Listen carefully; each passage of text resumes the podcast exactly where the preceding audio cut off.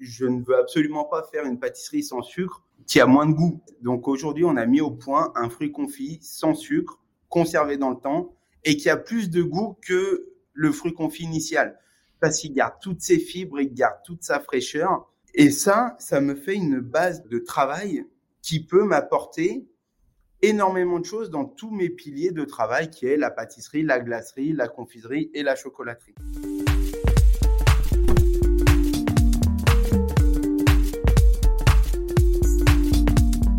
La pâtisserie, c'est avant tout une histoire de goût, de saveur et d'émotion. Je suis Léa Reverdy, amatrice et passionnée de pâtisserie.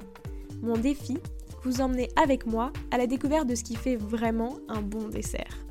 L'objectif ultime, trouver la recette parfaite qui fera fondre vos papilles à coup sûr.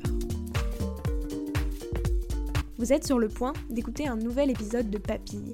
C'est le podcast qui part à la rencontre des meilleurs chefs pâtissiers pour comprendre l'émotion et les saveurs qui les animent au quotidien lorsqu'ils créent leur dessert d'exception. Après cet épisode, à vous de laisser libre cours à votre imagination et de créer les desserts aux saveurs qui vous ressemblent, tout en vous inspirant des meilleurs. Bonne écoute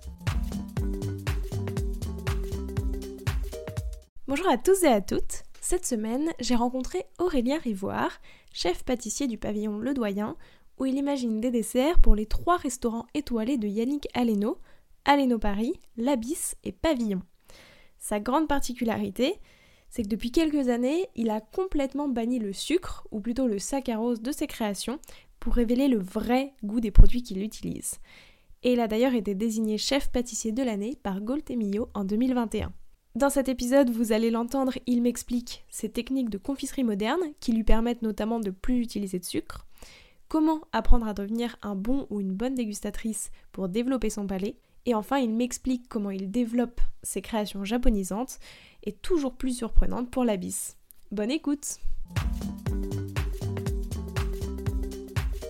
Bonjour Aurélien. Donc tout d'abord, tu as été nominé euh, chef pâtissier de l'année par Goltemillo en 2021. Donc félicitations.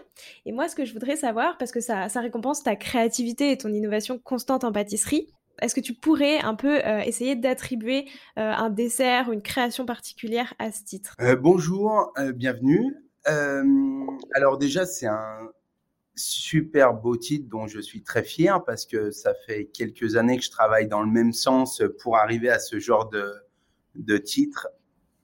Et si je pouvais bah, je pense qu'aujourd'hui, mon travail qui a abouti euh, en 2020 de, de, la confiserie moderne, ce qu'on appelle la confiserie moderne, le fruit, euh, le fruit conservé sans l'ajout de saccharose, je pense que ça peut être un déclencheur de, euh, du Goemio, euh, parce que je me rappelle que Marc Esqueret est un des premiers à avoir goûté le petit ananas qui avait six mois de vie. C'est un premier euh, externe au pavillon de doyen qui l'a goûté.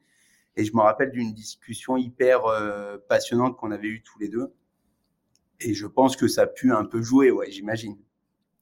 Et justement, tu, tu, parles de confiserie moderne, c'est exactement ton credo. Est-ce que tu peux nous expliquer rapidement en deux, trois mots euh, ce que c'est la confiserie moderne? La confiserie moderne, c'est la transformation du produit pour une conservation dans le temps sans l'ajout de saccharose. Donc en fait, la, confiserie euh, traditionnelle est un produit qui aujourd'hui est bourré de saccharose et, et qui pour moi n'est plus du tout euh, en adéquation avec la façon de consommer euh, actuelle. Donc aujourd'hui, nous, on a réfléchi, on s'est dit que le fruit confit apportait du plaisir et de la gourmandise. Donc on a voulu garder ça. Moi, je, je ne veux absolument pas faire une pâtisserie sans sucre qui a moins de goût, en fait. Donc aujourd'hui, on a mis au point un fruit confit sans sucre conservé dans le temps et qui a plus de goût que le fruit confit initial parce qu'il garde toutes ses fibres, il garde toute sa fraîcheur. Et ça, ça me fait une base de travail qui peut m'apporter énormément de choses dans tous mes piliers de travail qui est la pâtisserie, la glacerie, la confiserie et la chocolaterie. C'est très intéressant et on y reviendra plus en détail euh, en seconde partie de l'interview. Mais avant ça, je voulais un peu revenir sur ton parcours. Donc déjà, ma première question, quelles sont les saveurs qui ont marqué ton enfance? Beaucoup, puisque, euh, et je le, je le dis souvent, mais euh, je suis né proche des produits, c'est-à-dire que mes, mes quatre grands-parents euh, étaient des, des, paysans qui cultivaient la, la, la terre. S'il y avait une saveur, ça serait la pêche de mon grand-père, ramassée à 100% de sa maturité, juteuse comme jamais plus j'ai goûté après, et, euh, et, magnifique. Et parce que, il y a, enfin, en même temps que ça, j'ai appris le respect de, du produit qui sort de la terre, en fait. Donc eux, c'était leur façon de gagner, de gagner leur, vie. Donc euh, ils respectaient ça parce que et euh, et on m'a appris les bonnes choses, pas forcément les choses que de luxe, mais les bonnes choses. Euh, le circuit très court, euh, même un œuf qui sort du poulailler et qui se transforme en omelette à midi, quoi. Et c'est ça que tu, tu fais aujourd'hui aussi euh, quotidiennement, prendre du circuit très très court, enfin le plus court possible en tout cas, euh, autant que possible. évidemment, tout n'est bah, pas possible, mais avec beaucoup de choses et euh, avec beaucoup de choses, on travaille un circuit très court et même quand cela n'est pas possible, on travaille un circuit qui est qui est tracé.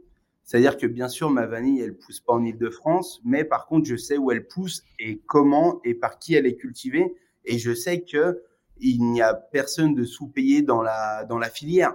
Enfin, tout tout le monde doit je pense qu'aujourd'hui, il faut réfléchir pour que tout le monde s'y retrouve dans un business. Euh, le cacao, c'est pareil. Euh, Valrona est une entreprise qui respecte beaucoup ça et qui veut donner aux cultivateurs euh, les moyens de vivre décemment. Et je pense qu'en 2021, c'est le moins qu'on puisse faire. Effectivement. C'est quoi ton plus beau souvenir gustatif? Il y en a plein, parce que toute euh, création et tout euh, plat inédit pour moi est une découverte, donc il y en a plein. C'est difficile d'en choisir qu'un, hein, parce que ça peut, euh, ça peut, aller de, de l'éther au chocolat de Gilles Marchal euh, euh au plat le plus extraordinaire de, de Martino Ruggieri, quoi. C'est la prochaine, la, la, la plus extraordinaire. C'est celle qui me remettra encore une claque, mais voilà. Est-ce qu'il y a une saveur qui t'évoque ta rencontre avec Yannick Aleno? Récemment, euh, c'est ce petit ananas confit. Euh, plus anciennement, c'est-à-dire qu'au tout début de mon arrivée ici, euh, je goûte les sauces du chef Aleno. Alors, pour revenir, Yannick Aleno a, a, revu toutes les sauces de la gastronomie française avec les cryoconcentrations et les extractions. Et quand je goûte euh, ces premières sauces euh, à Courchevel, euh, enfin, je prends une claque et je prends vraiment conscience parce que je l'avais lu avant de travailler pour lui et je le savais que c'était quelqu'un du goût. Mais entre le fait de le lire et le fait de le goûter, il y a, un monde.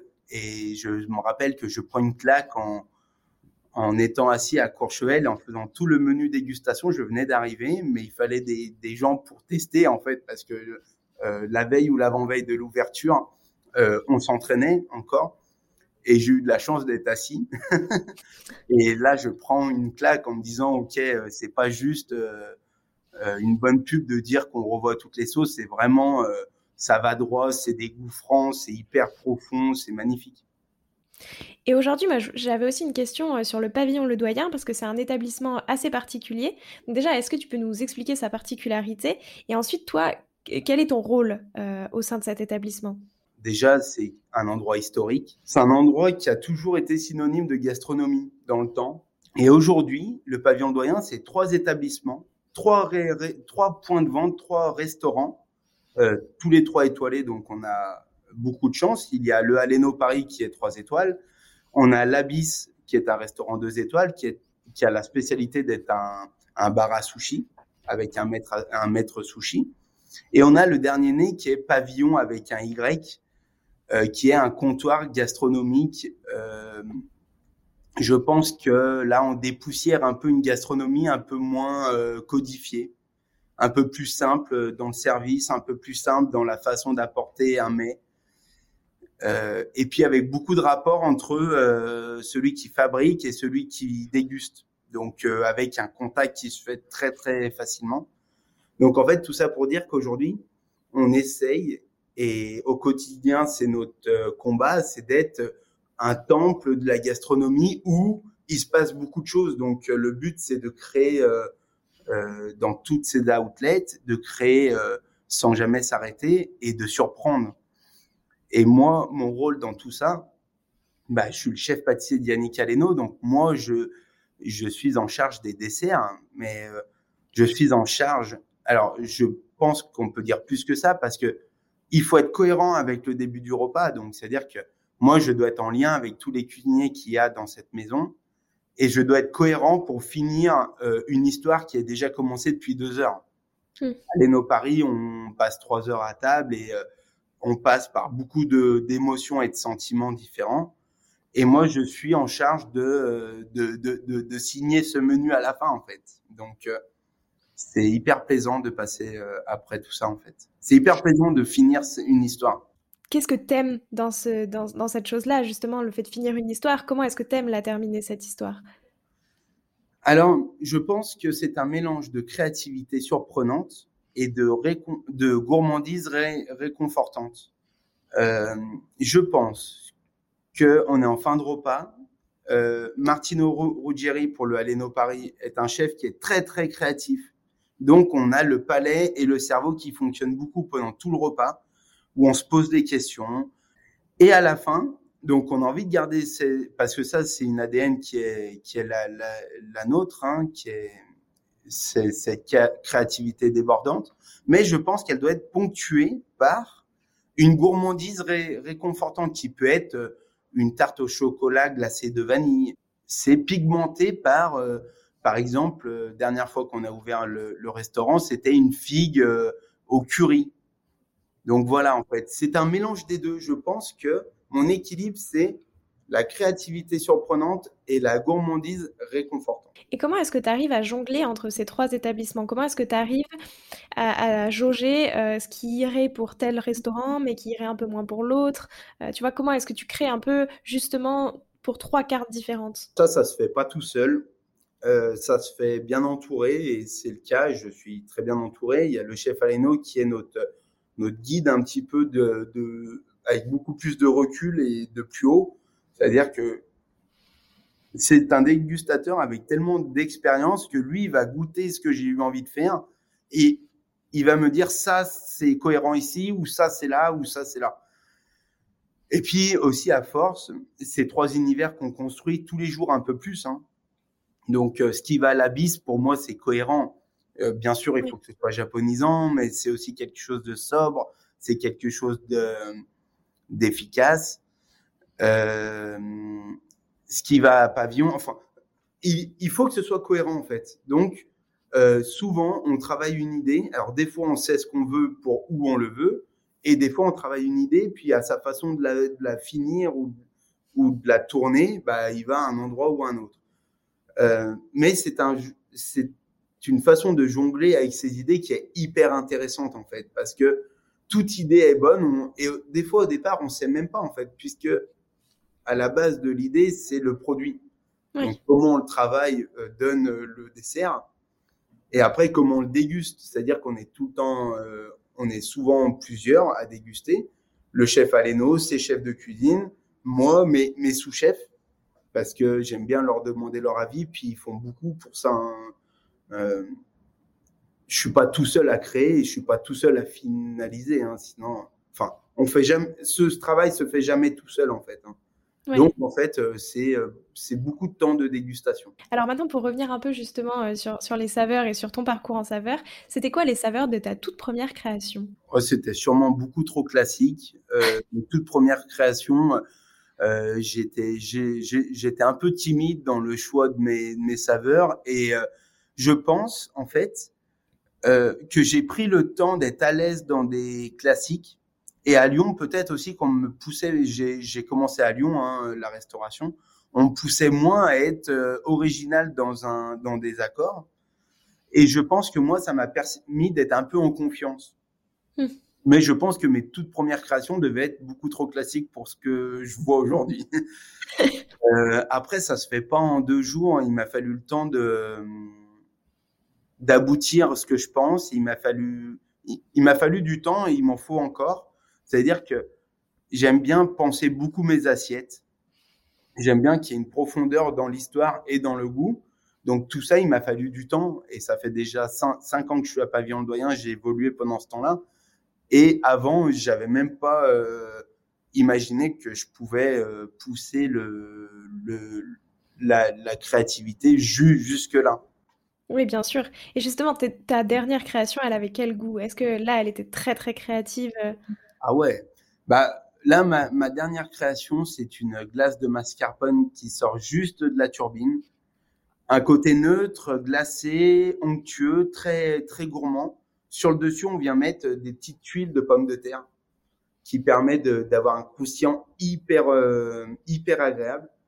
Et tout ça est, parsemé d'oranges confites euh, sans sucre, donc euh, mes fameux fruits confits, qui t'apportent une gourmandise et une profondeur dans le fruit. Tout ça est nappé d'une sauce à l'orange et à la vanille, cryo concentré bien entendu. Et il y a une certaine simplicité dans ce dessert parce que tu le manges, tu ne te poses pas 40 000 questions, c'est hyper gourmand. Et en même temps, il y a un équilibre entre le lacté, la puissance de l'orange avec une légère amertume et le croustillant de la pomme de terre qui t'enroule tout ça en fait. Et la première chose que tu m'as cité quand même comme ingrédient, c'était la mozzarella et la pomme de terre, qui sont quand même des saveurs qu'on a l'habitude de goûter en salé. Comment est-ce que justement tu arrives à, allier ces saveurs un peu plus salées avec du sucré et en fait que ça reste un dessert, euh, bah, comme tu l'as dit tout à l'heure, gourmand et réconfortant? À aucun moment je me suis dit tiens je vais mettre des légumes dans mes desserts ou je vais mettre des épices euh, incongrues dans mes desserts pour être original. Tout ça arrive par euh, de nombreuses euh, dégustations qui t'apportent, qui te demandent un côté salin ou un côté terreux ou un côté amer. Et, euh, et ben euh, rien rien de mieux d'aller chercher dans la betterave le côté terreux, le côté puissant, euh, ou euh, dans le céleri le côté minéral, ou dans, dans le champignon par exemple. Le champignon, ça pourrait être très classique dans le dessert parce que un caramel de champignon, pour moi, c'est hyper cohérent. C'est original parce que on c'est pas habituel à toutes les cartes, mais c'est aussi cohérent qu'un caramel de noisette. Donc, moi, avant tout, ce qui est important pour moi, c'est la cohérence du plat et la cohérence du menu. Et c'est pas être, euh, c'est pas aller chercher un légume pour dire tiens, ça c'est fun. C'est chercher un légume parce qu'il apporte une complexité à mon dessert que je n'aurais pas sans. Ouais, non, c'est très clair. Et techniquement, par contre, comment est-ce que tu réalises un caramel de champignons? Eh ben, la base de toute sauce, euh, aujourd'hui, euh, la base de toute sauce pour moi, c'est les cryoconcentrations et les extractions. Extraction, c'est la cuisson à juste température pendant un juste temps d'un produit dans un liquide base de Yannick Aleno en 2013-2014. Cryoconcentration, c'est cette même base qu'on concentre par le froid pour ne pas l'abîmer, garder tous les minéraux, garder tout le goût pur et ne pas l'abîmer par une surébullition. Donc en fait, à partir du moment où j'ai mes concentrés de goût, ce soit euh, avec un champignon ou une clémentine, et ben après toutes mes bases de mes pâtisseries, qui en fin de compte, toutes les bases de pâtisserie sont aussi des sauces. Hein une crème pâtissière, un sorbet ou une glace ou une ganache. Et eh ben ça, c'est si je considère que tout ça est sauce, et eh ben à l'origine, si j'y mets un goût extraordinaire, à la fin, ma, ma, sauce est originale. Ouais, et du coup, tu travailles toujours, euh, quasiment toujours tes produits comme ça, en, avec ce, ce système d'extraction et de. Bah, c'est une logique. Aujourd'hui, c'est une logique. Euh, qui, euh, qui pour moi est maintenant, c'est ma palette en fait, c'est ma palette gustative, c'est ma palette de matières premières. C'est-à-dire qu'aujourd'hui, au lieu de d'utiliser une pâte de noisette que je vais acheter, bah, je vais utiliser une extraction de noisette, que ce soit au lait ou à l'eau. Ben, une extraction de noisette, déjà, je pars sur un produit qui est plus goûteux. Donc, en mm. fait, humblement, après, je mets en valeur ce produit. Donc, si je le concentre, j'ai un espèce de, de, de, lait de noisette qui est hyper puissant, qui contient pas de sucre, parce que c'est important aujourd'hui. Toute la pâtisserie du pavillon Ledoyen ne contient plus de saccharose, ni la pâtisserie, ni la confiserie, ni la, la, glacerie euh, aussi, puisqu'on a une glacerie aujourd'hui. Euh, par exemple, euh, si je vous parle, si je te parle d'un sorbet à la poire, eh ben j'ai je prends des passes crassanes de fin de saison qui sont magnifiques, juteuses et sucrées. Je cryoconcentre c'est ce, ce jus-là et j'ai mon sorbet en fait. Après, j'ai plus qu'à le texturer d'une façon euh, naturelle et splendide. Très très intéressant. Alors j'ai une dernière question pour cette première partie. Ça représente quoi pour toi la pâtisserie? Moi, ça représente ma vie. Vu, vu de l'extérieur, on me dit mais cela doit être dur quand même. Alors moi, j'ai pas l'impression puisque moi je vis quand je suis ici. C'est-à-dire que euh, c'est ce challenge de trouver, de créer, de se remettre en question, de faire mieux et de faire plaisir aux clients. Euh, moi, c'est ma vie. Donc la pâtisserie a une énorme place dans ma vie, mais ça apporte à beaucoup de choses. Ça apporte euh, au contact avec les gens. Euh, C'est-à-dire que je passe avec mon équipe beaucoup plus de temps qu'avec ma famille. Donc euh, il se passe beaucoup de choses, on se connaît et, euh, et maintenant mon rôle c'est aussi de les faire qui s'expriment aussi dans notre pâtisserie parce que c'est hyper important. Alors en deuxième partie, je voulais revenir sur euh, ton processus créatif, les saveurs qui t'inspirent au quotidien. On en a déjà pas mal parlé, tu utilises plus de saccharose. Déjà, est-ce que tu peux nous expliquer ce que c'est que le saccharose exactement? Parce que depuis tout à l'heure, c'est un terme qui peut être un peu technique si on s'y connaît pas vraiment en sucre. Donc est-ce que tu, peux mettre des mots sur... Euh, expliquer ce que c'est? Le saccharose ou la canne à sucre ou le sucre de la betterave sucrière, c'est la même chose. C'est-à-dire que, en fait, ce que j'ai éliminé moi, c'est le sucre blanc, euh, qui, on le sait aujourd'hui, est mauvais à la santé et voire mauvais pour la planète. Donc aujourd'hui, en fait, j'ai une vision de la pâtisserie qui est très bonne pour le goût. En tout cas, je, je travaille pour, donc c'est pas à moi d'en juger, mais je fais tout pour le goût et uniquement pour le goût. Très bonne pour le corps humain et très bonne pour la planète. Donc ça, c'est mes credos. Ça veut dire que après une année comme on vient de passer, où euh, on se rend compte des choses, on se rend compte que peut-être euh, le fonctionnement qu'on avait il y a dix ans n'est plus le bon, peut-être, je sais pas. Mais faisons attention à notre planète aussi. Faisons attention à la surconsommation des produits. Et en fin de compte, j'en reviens à ce que je disais au tout début, faisons attention au respect du produit. Valorisons tout ce qui pourrait être euh, considéré encore il y a six mois comme un déchet, euh, des pelures, euh, les pépins des pommes. Mais ce que je dis, nos arrière-grands-parents le faisaient en fait. Oui. C'est, ça, c'est plus une prise de conscience que une nouveauté. Mais mais cela dit, arrêtons de remplir nos poubelles et travaillons le produit et soyons créatifs pour le rendre bon et pour moi, c'est logique aujourd'hui. Il faut faire attention et prenez soin des, choses, mais prenons soin aussi de nous, c'est-à-dire de notre santé. Oui, non, mais bien sûr, c'est très important. Comme tu dis, prendre soin de, des produits déjà avant tout, de la planète aussi, et puis, et puis de notre corps, oui. Et du coup, euh, à la place euh, du saccharose, qu'est-ce que tu utilises toi exactement? Je sais que de parler de pâtisserie sans sucre, ça fait peur aux gens, et ils ont raison. Aujourd'hui, je fais une pâtisserie sans saccharose, mais je fais une pâtisserie avec plus de goût qu'avant. Je m'explique. Le, le, le, saccharose est un, un, produit qui va édulcorer assez facilement le palais, c'est-à-dire qu'il rend assez addictif mm. et il, il, il, apporte ce, ce, ce goût euh, assez, en fin de compte, il neutralise pas mal de choses parce qu'il neutralise les, les amers, il neutralise les acides, il neutralise tout le relief que je trouve dans mes produits. Aujourd'hui, euh, je prends le parti de dire mes produits, je les, je les, je les, je les laisse parler et je les éducore pas avec du sucre. Euh, donc, où je trouve mon sucre et où je trouve mon pouvoir su sucrant encore plus important, donc je le trouve dans mes cryoconcentrations, parce que mes fruits ou mes légumes ou mes produits que je cryoconcentre, bah, je les concentre en sucre, parce qu'un jus d'ananas dans lequel on enlève l'eau, on a nectar hyper sucré. Ça, c'est la première partie. Je travaille aussi avec l'eau de boulot, euh, qui est quelque chose de naturel, 100% bio, euh, 100% auto. Euh, enfin, je travaille avec une filière qui est hyper propre. Du coup, ça, c'est un édulcorant naturel. Euh, donc ça, ça m'aide aussi mais pas que. C'est-à-dire qu'aujourd'hui, je n'apporte pas un concept en disant j'ai banni le sucre, mais je le remplace par un édulcorant. Ouais.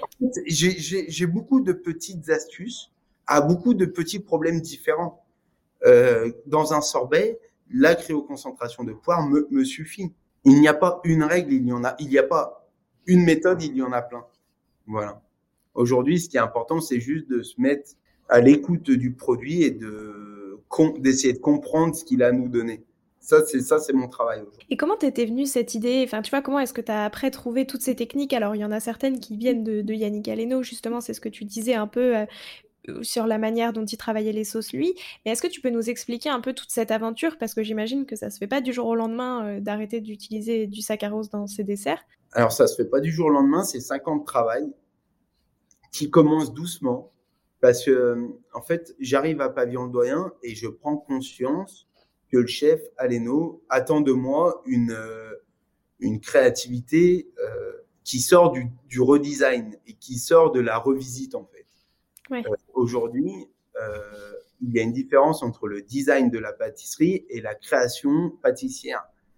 Le design, c'est c'est ce qu'on voit beaucoup à Paris. C'est magnifique, c'est techniquement parfait. Et la création, et on me le dit encore assez souvent, hein, la création, c'est quelque chose qui n'a jamais été fait auparavant. C'est beaucoup plus trop. Euh, pour moi, je trouve ça plus difficile à trouver dans le fond. C'est-à-dire que cela me demande de. Alors, comment on y arrive Par beaucoup de travail, par beaucoup d'essais, et par beaucoup de temps de dégustation. Tout à l'heure, tu disais que chaque petit problème avait un peu une solution, entre guillemets. Est-ce que tu aurais, je sais pas, deux, trois petits problèmes auxquels tu as réussi à trouver des solutions? La confiserie moderne, euh, c'est euh, trois ans acharnés de travail euh, et trois ans euh, d'échecs avant d'y arriver. Ça veut dire que euh, il, il, a fallu comprendre comment stabiliser l'humidité du produit pour la conserver parce que mon but n'était pas d'assécher le produit, parce que euh, les abricots moelleux euh, sont et, des dates, euh, ça, existe, donc euh, c'est pas ce travail-là, c'est vraiment un travail de confisage. Ça m'a permis de, de garder euh, le, le, le, goût du fruit et non du sucre six mois après, avec une fraîcheur qui est surprenante. C'est-à-dire qu'on ne on peut pas imaginer que c'est un ananas qui a six mois ou une orange qui a six mois. Donc ça, c'est la, la, la compréhension de l'humidité du produit. Et ça, ça, ça, a été long parce que des process qui sont longs, qui durent plusieurs mois. Donc à chaque fois, il a fallu comprendre pourquoi c'était un échec et euh, recommencer avec autre chose. Ouais, c'est ça. Et en fait, pour, pour comprendre, c'est vraiment, tu as testé. Tu as testé des, des, techniques, des manières différentes et il n'y a pas autre chose que le test finalement. Non, il n'y a pas autre chose que le test et c'est pour ça que j'ai attendu beaucoup de temps avant d'en parler euh, le premier, euh, mon premier essai de confisage, ça s'est fait il y a trois ans et demi, quatre ans. Et maintenant, j'en parle en 2020, euh, en septembre 2020. Pour moi, c'est là où on a été prêt à sortir ça. Et, et, ça, et ça, ça, a été long, mais passionnant parce que, en fin de compte, il a, il, a, fallu comprendre ce qui se passait dans, dans le produit et ça m'a permis de, de, de, comprendre beaucoup de choses de mes produits. Oui, bien sûr, j'imagine.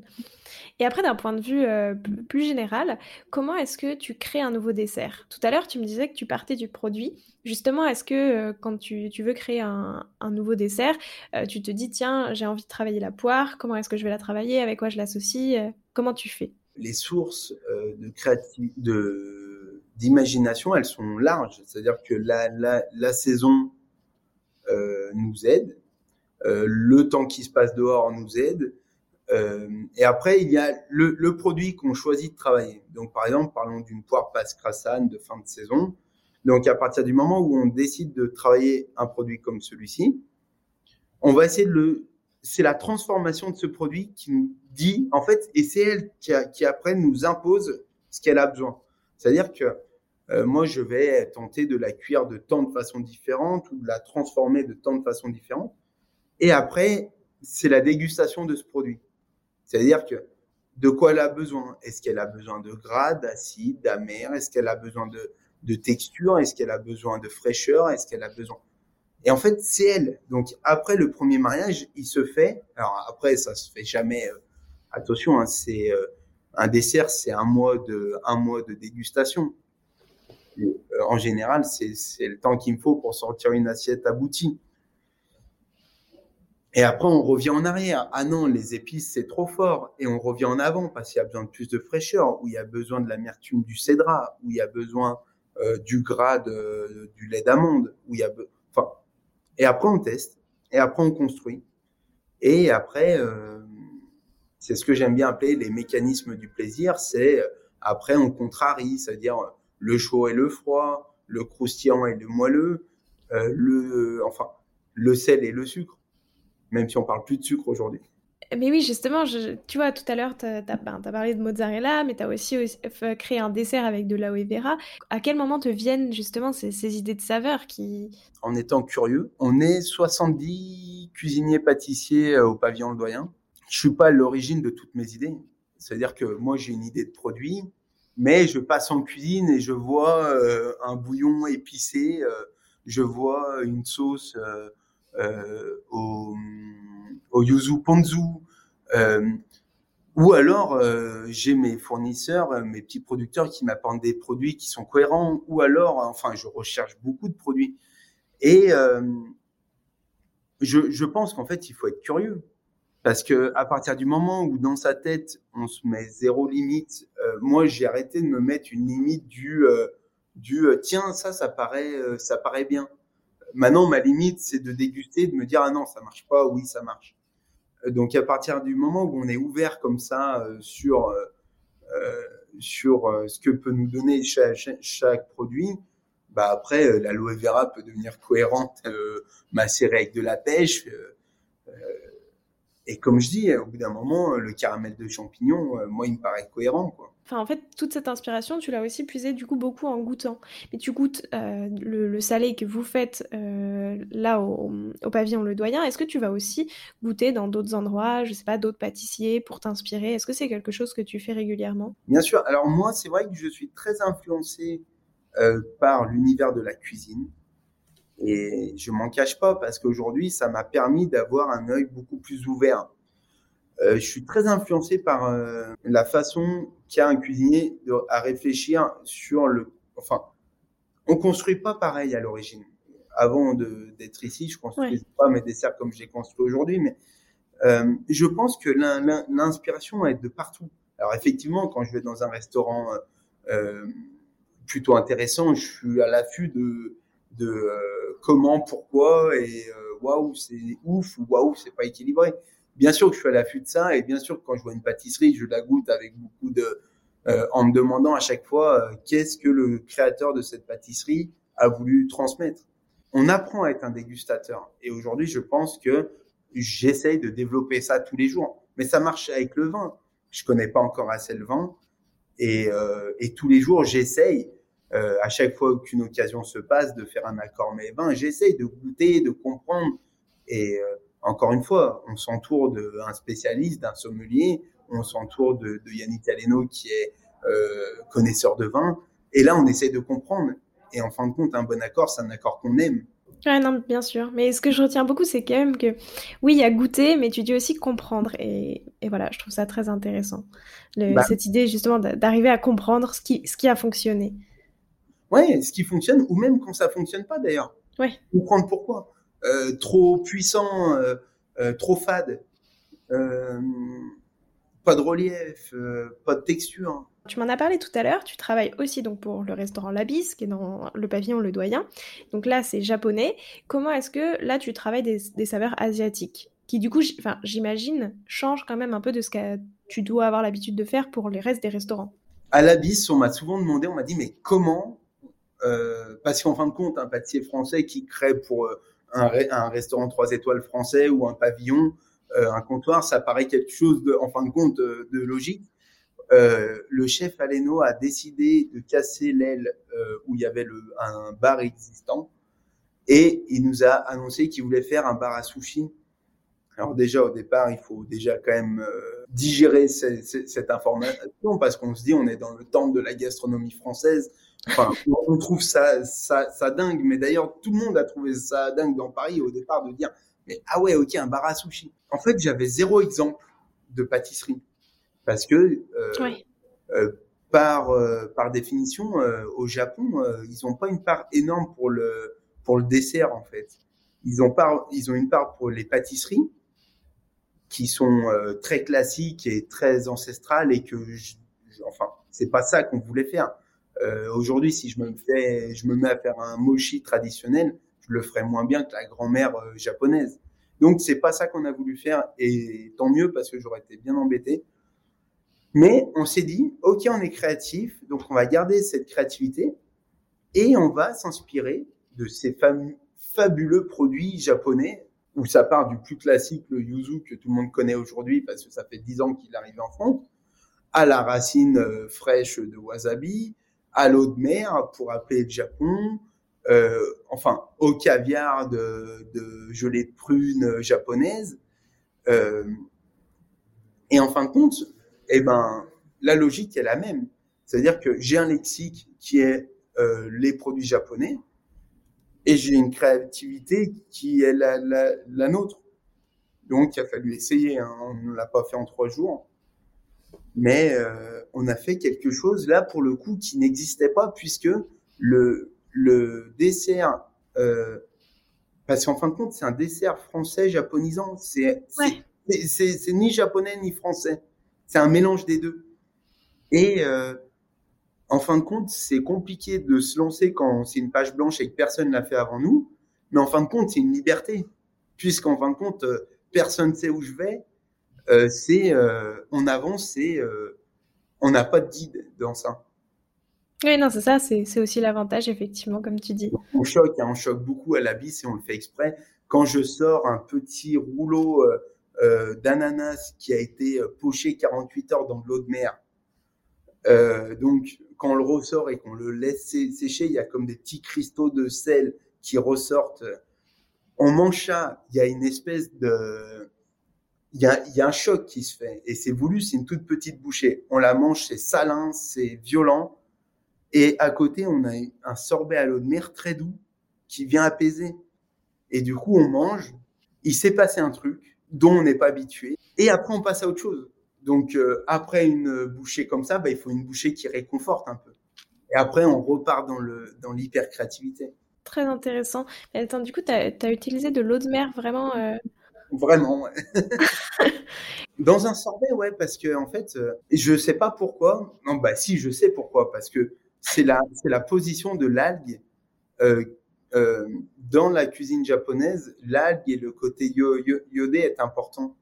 Donc, euh, un jour, j'ai essayé euh, l'eau de mer et je sais pas pourquoi, j'ai trouvé un, une cohérence euh, avec, le, avec le, le, le, Japon, alors que l'eau de mer, on l'a très bien aussi euh, en Bretagne, mais je trouve que ça, ça alimentait mon histoire. Et techniquement, comment est-ce que tu as fait Comment est-ce que tu as utilisé de l'eau de mer Techniquement, les premiers essais qui ont été uniquement en interne, j'avais euh, des pêcheurs, euh, des pêcheurs qui nous amenaient du poisson euh, et je leur demandais d'amener de l'eau de, de l'océan. Donc ça, c'est pour nos essais uniquement internes parce que bien sûr, c'est pas filtré, c'est pas, c'est, c'est, pas hygiéniquement top. Et après, je me suis trouvé, euh, de l'eau de mer, ça se trouve euh, euh, euh purifié, quoi. Donc après, on a, on a trouvé ça. Et est-ce que justement, avoir développé des, des pâtisseries un peu plus japonisantes, où tu es allé sur des techniques justement en utilisant de l'eau de mer, en faisant pocher un ananas dans de l'eau de mer, etc., ça t'a aussi inspiré pour euh, ta, tes desserts plus français, entre guillemets, genre qui ont des saveurs plus françaises, enfin, qu'on a plus l'habitude de manger en France? Est-ce que du coup, ça, ça a joué dessus? L'abysse m'a aidé à, euh, à lâcher prise sur ce qui est euh, politiquement correct ou pas. C'est-à-dire que euh, et puis bon, j'ai la chance, le chef Aleno est quelqu'un qui a pas peur de, de, choquer parce que encore une fois, est-ce que j'aurais fait ça avec un autre chef qui m'aurait dit non mais attends là on va trop loin. Enfin ça, ça l'amuse ça. Parce que quand on a une 4x4 de 5 ou 6 DC1, il peut y en avoir un qui choque. En fait, c'est même euh, et d'ailleurs euh, on m'en reparle en fait. C'est-à-dire que ça fait un an que je le fais plus, cet ananas, mais on me dit, la dernière fois où je suis venu, j'ai mangé un ananas, c'était dingue. Et c'est ça aussi un restaurant, c'est un moment où euh, on se rappelle, de, on se rappelle de certains moments. C'est une façon de partager en fait. Non mais oui, tu as raison, souvent on va aussi au restaurant pour euh, goûter des, choses qu'on n'a pas l'habitude de manger. C'est aussi l'objectif de, de s'étonner soi-même, de découvrir des nouvelles saveurs et c'est le meilleur le meilleur côté, si j'ai envie de dire. Et c'est ça, je trouve, qui manque en ce moment, euh, où du coup les restaurants sont fermés, etc. Et où, donc on a moins ce, ce, truc de pouvoir goûter des saveurs un peu inattendues. Alors, encore une fois, on ne le fait pas tout seul. À la bise, j'ai une, une dame qui s'appelle Ryoko, qui, est, qui écrit beaucoup, qui est très, euh, qui, a, qui, est, qui est japonaise, mais qui vit en France et qui connaît les, les deux cultures euh, parfaitement et qui, qui a été une très très bonne euh, dégustatrice aussi pour pour moi parce que elle, quand je l'ai convaincue, ça m'a un peu ça m'a un peu rassuré dans le sens où elle est japonaise et elle connaît la France et elle déguste très bien. Et, mmh. cette dame, euh, je l'ai fait, je lui ai fait déguster souvent et ça lui arrivait de me dire là tu es un peu moins cohérent, là c'est top, là. Un jour elle m'a dit Aurélien, euh, je ne comprends pas comment c'est possible. Tu mis euh, dans ta vie 15 jours tes pieds sur le sol japonais. Je ne comprends pas comment c'est possible. Ce dessin-là me fait penser à un dessin de ma grand-mère. Donc, est-ce que c'est euh, une chance euh, de tomber sur ce point-là ou est-ce que c'est euh, une... Enfin, je sais pas, mais en tout cas, ça lui avait provoqué une émotion dans ce dessin. Ça me rassurait parce que c'est quand même compliqué quand on est pâtissier parisien de se dire tiens, je vais faire des desserts un peu japonisants. Parce que japonisant, pour moi, c'est pas mettre de la poudre de, de, de thé matcha sur mon dessert au chocolat, quoi. Ouais, non, mais bien sûr, c'est ça, c'est tout un nouveau travail, euh, comme tu l'as dit. Est-ce qu'il y a un ingrédient euh, que tu adores travailler? Il y en a plein. Euh, je suis impatient de retrouver les premières fraises de l'année. les premières fraises, si fleurettes, vont arriver. Et ça, toutes les années, je les rate jamais parce que je, trouve que la première saison de la fraise est la meilleure. Après, elle, toutes les variétés évoluent. Hein. La fraise est étalée sur la moitié de l'année, mais les premières fraises sont extraordinaires. Euh, mais la vanille de Tahiti, en ce moment, elle m'inspire beaucoup parce qu'en fin de compte, euh, euh, je me rends compte que la vanille de Tahiti d'Alain Abel m'apporte une gourmandise et en ce moment, ça me re-inspire en fait, ce qui pourrait paraître commun de parler de vanille, mais en fin de compte, il y a une note chaude qui est gourmande. Donc des produits, je peux en parler de. J'étais vraiment pas fan de la poire pascrasane et cette année, je un, un de mes deux sous-chefs m'a convaincu de, de, la goûter sérieusement. Et, si, je ne sais pas si c'est cette année ou si c'est moi qui l'ai enfin, euh, qui l'ai enfin goûté d'une façon sérieuse, mais je l'ai trouvé extraordinaire. Donc la poire à de fin d'année. C'est la première année que je la découvre comme ça. Donc euh, mon produit préféré, je peux pas en citer un. Est-ce qu'au contraire, il y a un produit euh, que tu aimes bien utiliser mais qui te donne beaucoup de fil à retordre? Je pense qu'aucun produit n'est simple. En fin de compte, tout, c'est l'accord qu'on en mêle. Encore une fois, si ça, enfin, si c'est pas cohérent, si ça me donne trop de fil à retordre, c'est que c'est pas le bon produit pour ce dessert-là. Donc, en fin de compte, euh, tous sont dans une palette et il y en a que j'utilise euh, souvent et il y en a qu'une fois de, enfin, j'ai besoin que d'une note. Peut-être que celui, le, une extraction hyper puissante de genièvre, en ce moment, ça va m'apporter euh, ça m'inspire beaucoup parce que euh, ça m'apporte une note chaude et une note, une note de puissance euh, à une association. Donc euh, peut-être que c'est celui qu'il faut doser en ce moment dans, dans mes essais. C'est celui qu'il faut doser avec le plus de, de, de délicatesse parce que une goutte de trop et là on flingue le palais. Et si on parle de genièvre, on peut pas non plus ne pas le sentir. Ouais. Dire que c'est tout est une question de, d'équilibre. Effectivement. Alors pour clore cette, cette deuxième partie, j'ai une dernière question. Est-ce que tu aurais un conseil que tu pourrais me donner, que tu trouves à moi qui suis pas pâtissière, qui aime bien faire des desserts quand même, et que tu trouves qu'on donne pas assez? Ben, Un conseil que, alors je peux pas dire que je l'ai pas eu, parce qu'au contraire, je l'ai eu, c'est, je pense que le côté euh, plaisir est hyper important à toutes les phases. À la phase où c'est le plaisir de celui qui le produit, le dessert, c'est le plaisir de, la dégustation.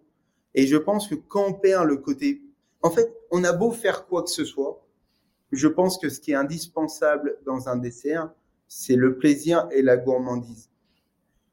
Quel qu'il soit, le plus simple qu'il soit, du Sunday à McDo au dessert 3 euh, étoiles de, de Aleno Paris.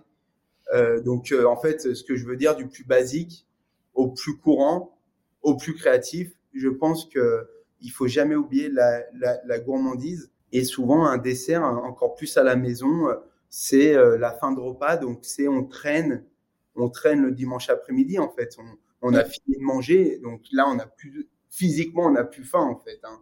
On est normalement après, après le, plat principal, le corps il peut s'arrêter de manger. Donc on s'arrête, on prend du temps pour parler, on boit le café, on partage le dessert. Et c'est là où la tarte aux pommes de la grand-mère, elle est la plus cohérente. Elle est la plus simple en fin de compte et techniquement, elle n'est pas parfaite, mais émotionnellement, elle est, euh, elle est euh, au top niveau de ce moment de, de retrouvailles, de partage. Non, c'est vrai, c'est beaucoup de partage, la pâtisserie aussi, je pense, euh, et j'en suis convaincue aussi. Maintenant, en dernière partie, je te propose de te prêter au jeu du questionnaire de Proust des saveurs. Donc, ma première question, si tu étais une saveur, tu serais laquelle? La nouvelle saveur sucrée sans sucre. C'est quoi ton plaisir coupable? Le carré de chocolat. Tout simple, chocolat noir? Ouais, un chocolat noir, euh, une bonne origine, euh, avec beaucoup de caractère. Lyon, donc d'où tu es originaire, comme tu l'as dit tout à l'heure, en trois saveurs, ça donne quoi? La bistronomie, euh, la tarte à la praline et Bocuse. C'est vrai, c'est la marque de fabrique.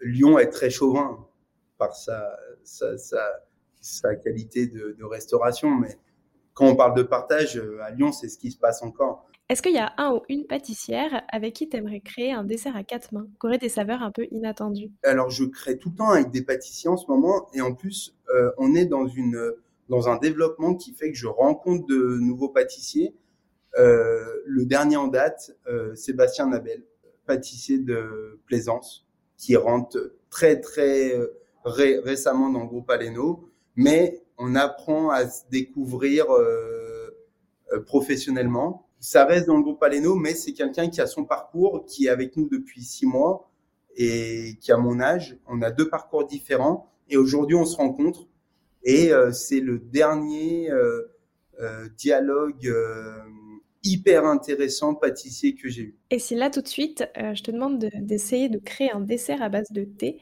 qu'est-ce que tu ferais? Avec quoi est-ce que tu l'associerais? Je pense que la poire juteuse pascrasane serait peut-être ma... comme ça à chaud, hein, parce que peut-être qu'à dégustation on se rendra compte que non, mais euh, donc j'irai chercher euh, pas la puissance du thé noir, mais peut-être le côté floral du thé du thé vert, classique en fin de compte. Hein. Le, thé, je ne sais pas si c'est si classique que ça en fait, parce que c'est quand même assez complexe à utiliser. Justement, tu vois, euh, tout à l'heure quand tu disais faut bien doser, je trouve que le thé, en plus, il y a ce côté amertume qui peut vite arriver. Et du coup, c'est pas quand même un, ingrédient, un produit qu'on a l'habitude de goûter dans des desserts non plus. C'est vrai. Donc maintenant, j'ai cinq dernières questions. Plutôt verveine ou thym? Verveine. Plutôt fruits des bois ou fruits exotiques? Fruits des bois. Noël ou Pâques? Les, les deux. Euh, plutôt chocolat ou fruits? Les, les deux. Aujourd'hui, je suis dans une vision euh, de chocolat et de fruits confits. Donc, euh, je pense que, la, question n'est pas anodine. Et enfin, le cheval blanc, où tu as travaillé à Courchevel ou alors à Leno Paris Ça, c'est, on peut pas me demander de choisir parce que je ne choisis pas dans le sens où je travaille à Leno Paris et tous les hivers, je monte à cheval blanc et je travaille énormément pour les réouvertures. Et euh, je suis très, très, très euh, investi dans, dans ce restaurant, le 1947 aussi. Et cette année, on l'a pas ouvert et donc euh, on sera encore plus fort l'an prochain pour la réouverture. Bah écoute, merci beaucoup Aurélien. Ça m'a fait très plaisir de pouvoir échanger avec toi. C'est très intéressant ta technique de, de, confiserie moderne, etc. C'était très très intéressant d'apprendre tout ça. Merci beaucoup. Merci à toi. Alors, est-ce que cet épisode vous a plu? Moi je vous dis à la semaine prochaine en compagnie de Jade et Jacques Genin.